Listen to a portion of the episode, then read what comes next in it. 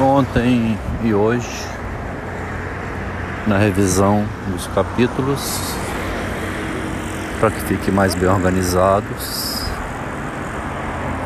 estou reescrevendo ou alterando algumas frases de um capítulo que trata do que eu estou chamando a falha narcísica.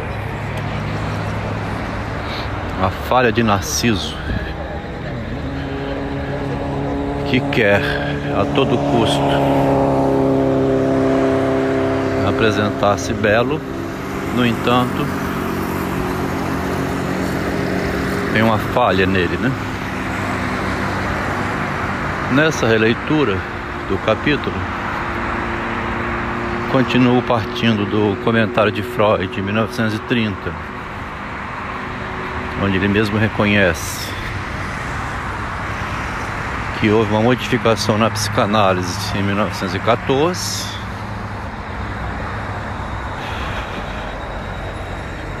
Houve uma mudança. Se até 1914 o Freud pensava que o doente, né, o ser humano adoecia contra a sociedade, era a sociedade que fazia ele ficar doente e que então Freud pretendia curar dessa doença, redirecionando a libido que o doente direciona para a doença de modo substitu substitutivo o Freud vai pretendia é, tirar essa libido que ficava investido na doença para investir em objetos. O sujeito era proibido, né? Pela sociedade, então ele desviava para doenças, proibido ou reprimido. Essa foi a hipótese que vigorou. Mas o Freud em 1930. Lá na frente, então, ele comenta que todos nós precisamos nos manter reprimidos. Inclusive, reprimimos as outras pessoas, nossos filhos, nossos parentes, as pessoas que a gente gosta, para que não exagerem, né? tanto em atitudes exibicionistas demais, enfim, né? sabemos por que, que uma pessoa não pode ultrapassar certa faixa, né? Deve se manter reprimida. Então a gente se reprime, sofre por ter que se manter reprimido e muitas vezes acaba ficando doente por a gente mesmo não conseguir se comportar adequadamente na sociedade. Esse erro que o Freud comenta em 1930, que eu chamei no capítulo A Falha de Narciso, né, a falha do Freud na teoria, agora nessa revisão. Estou melhorando um pouco a redação porque estou percebendo nessa mudança, nesse outro modo de dizer o mesmo, mesmo capítulo, que a gente não percebe a nossa própria loucura. Né? A loucura seria a grande falha, né? que a gente carrega dentro e não sabe que carrega. Há um perigo permanente de enlouquecer. Qualquer pessoa no rompimento, né? Com alguém na ruptura, seja qual ela for, a ruptura provoca um acontecimento que pode ser desorganizador para o psiquismo essa desorganização mental que a pessoa passa pode levá-la à loucura. Então há um, uma, um desconhecimento de uma loucura que tem dentro. Então a falha narcísica do capítulo não é somente a falha que o Freud constata na teoria, não. É uma falha que cada um de nós carrega dentro da subjetividade. Jung provocou um rompimento e ficou doente. Em Kierkegaard acontece uma ruptura quando ele perde a crença nas palavras da escritura e passa a ver como ironia. Aí ele fica cai no desespero. E aí que ele escreve o desespero humano, dizendo que teria sido melhor já ser desesperado. É verdade que tem eventos da vida privada do Kierkegaard, que uma ruptura também com o namoro, ele ia casar e não casando. E também há uma perturbação na mente dele, dizem os biógrafos, que um dia o pai subiu num monte, xingou Deus, e esse fato de ter xingado Deus teria levado a que o pai teria cometido um grande pecado ao xingar Deus e que a família carregaria uma maldição por causa disso. Seja por isso ou por aquilo, cinco irmãos dos sete filhos que ele teve, cinco faleceram. Sobrou Kierkegaard e um irmão dele. Sete irmãos morreram. É, cinco irmãos morreram. Tem eventos então que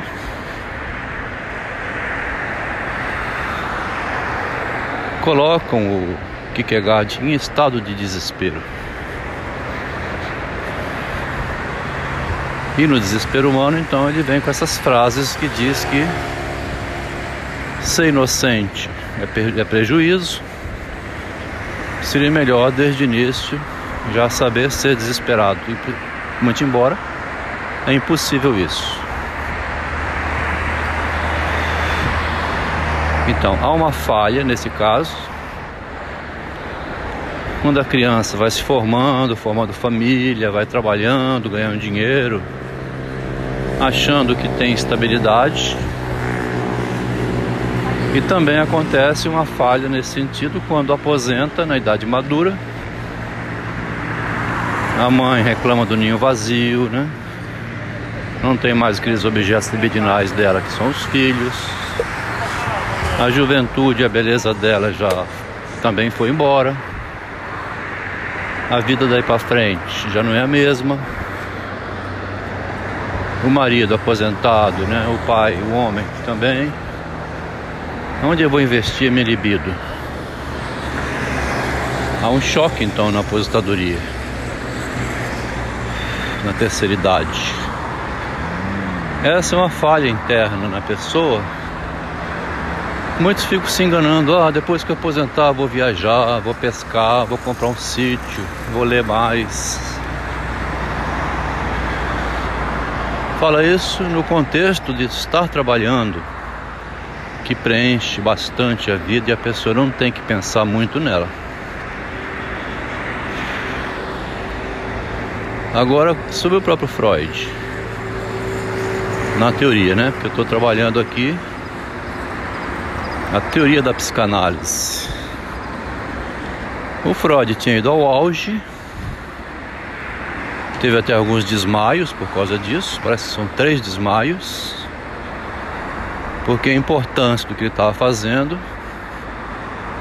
não era pequena, era grande. Um desmaio também é uma ruptura, né? E a pessoa cai, inclusive, desmaiada, né? Uma foi quando ele estava indo para os Estados Unidos, a convite de Stanley Hall, o reitor, na Universidade Americana, onde ele deu cinco conferências. No retorno, em 1910, orgulhosamente, ele escreve uma carta ao amigo de juventude, ao Silberstein, dizendo que estava na frente de um movimento revolucionário dentro da medicina. Olha o sucesso do Freud. Só que o sucesso esconde uma falha, né? Que leva a pessoa a ser arruinada pelo próprio êxito dela.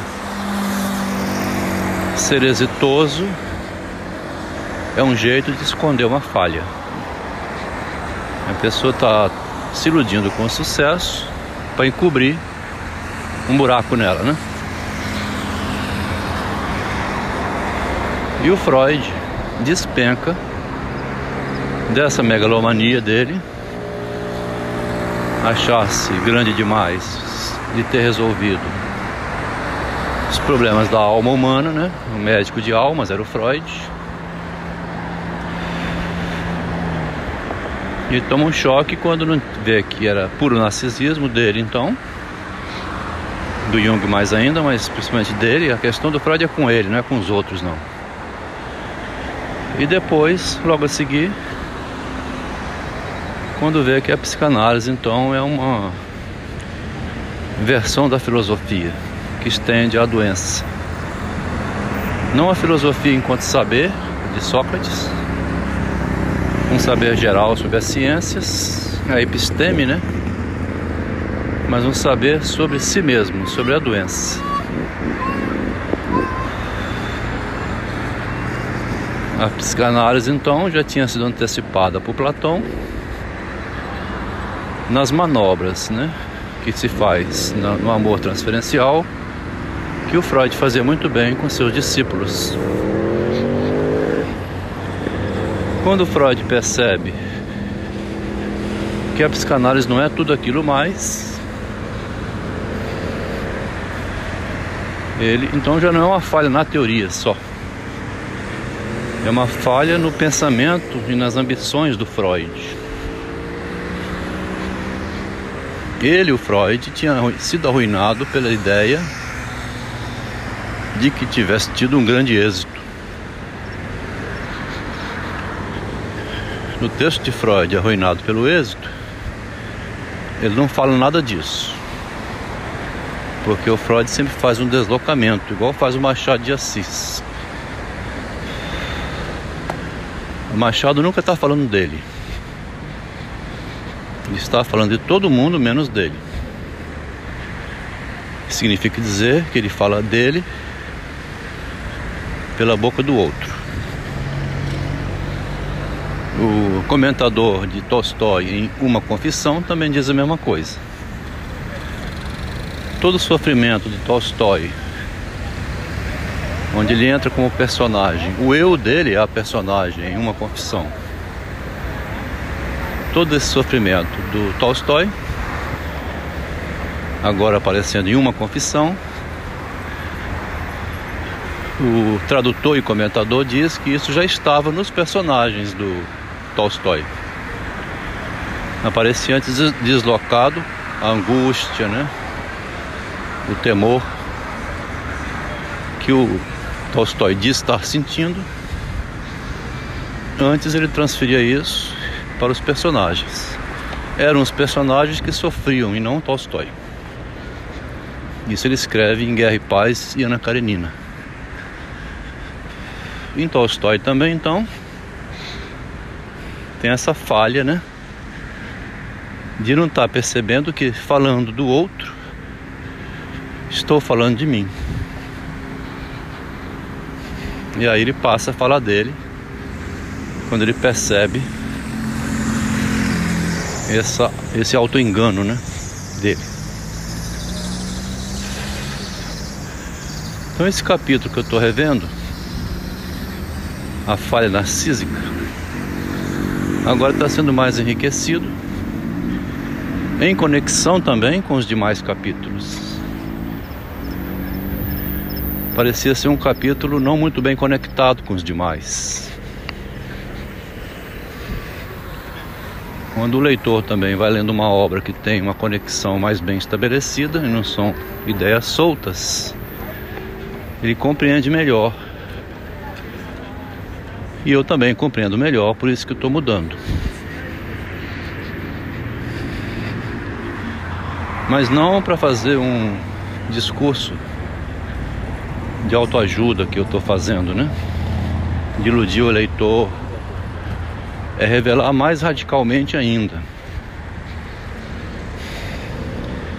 A linguagem faz do homem uma espécie de uma marionete.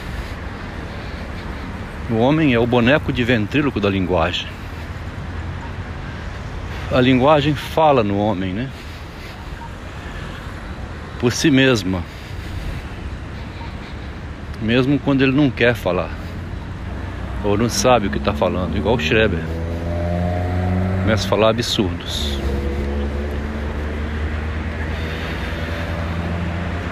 Em em Dom Casmurro isso? Ou em, aqui em Casborba? Ou em Memórias Póstumas, tem que ver aonde. O... Ah, lembrei, é o quando chega o José Dias que pega Bentinho falando consigo mesmo em voz alta. Serás feliz. Serás feliz, Bentinho ele fala para ele mesmo, né? Sem saber que depois haverá uma tragédia. Quando Zé Dias chega e fala assim: Está falando com quem? Aí o Machado percebe e diz isso, que tantas vezes escuta isso, serás feliz, que a voz vem de dentro sem que ele é, percebe que está falando, já vem na mente dele: você é feliz, vai dar tudo certo. Você é uma pessoa de sucesso, agora que tem Capitu, isso, aquilo, outro. Ele mesmo se auto-engana. E ele não fica só nisso, Machado. Ele diz também, desloca isso lá para Macbeth, de Shakespeare quando as bruxas, três mulheres bruxas, encontram Macbeth chegando a cavalo. Macbeth passa por três bruxas que dizem: Serás rei, Macbeth. Então, essa fala que o Machado vai ler em Shakespeare serás rei, serás feliz. Ele fala três frases parecidas, o, o, o Machado. Do serás rei Macbeth, para o serás feliz Bentinho, para a mãe que fala, a mãe Dona Glória, né? Fala, serás feliz meu filho. E o próprio Machado é, zomba um pouco disso quando diz essa a, mãe dizendo isso. Agora já não é mais uma voz vindo de dentro.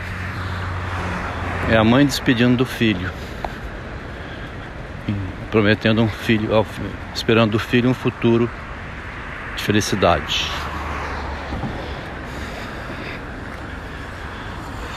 Então, nessa revisão, eu estou ligando mais a obra, os capítulos, onde a falha aparece então, a falha de Narciso, né? Aparece espalhada mais na obra e em pontos da literatura. Porque até então o capítulo se concentrava somente na falha da psicanálise, na falha da teoria psicanalítica quando não tinha percebido o narcisismo. essa falha se espalha nesses comentários que eu fiz aqui para trás aí, né? Nosso personagens de obras de Tolstói, Machado e também em Macbeth, porque o rei Macbeth serás rei, mas vai perder o trono logo, vai morrer. Essa falha agora é estendi para uma falha intrínseca ao ser humano, todo eu tem essa falha. Ele não sabe previamente ao teste do acontecimento se o acontecimento vai destruir a pessoa.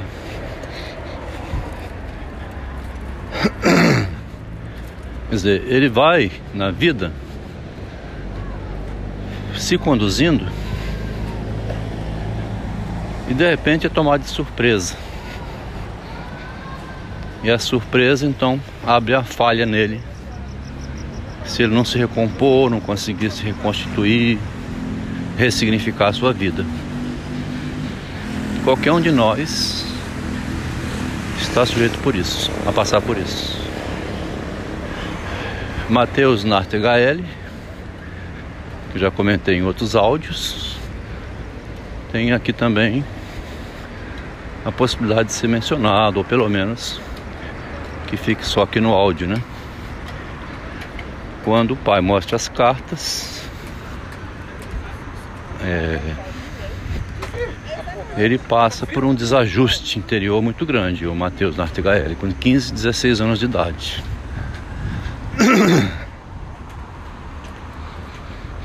Quer dizer, o choque, né?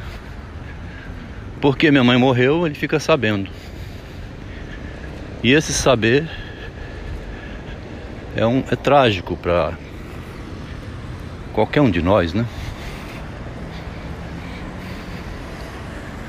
Uma notícia dessa é uma tragédia. O capítulo vai ficar então com essa versão modificada. Comecei a mudar hoje para rearticular melhor com outros capítulos eu fico por aqui agora.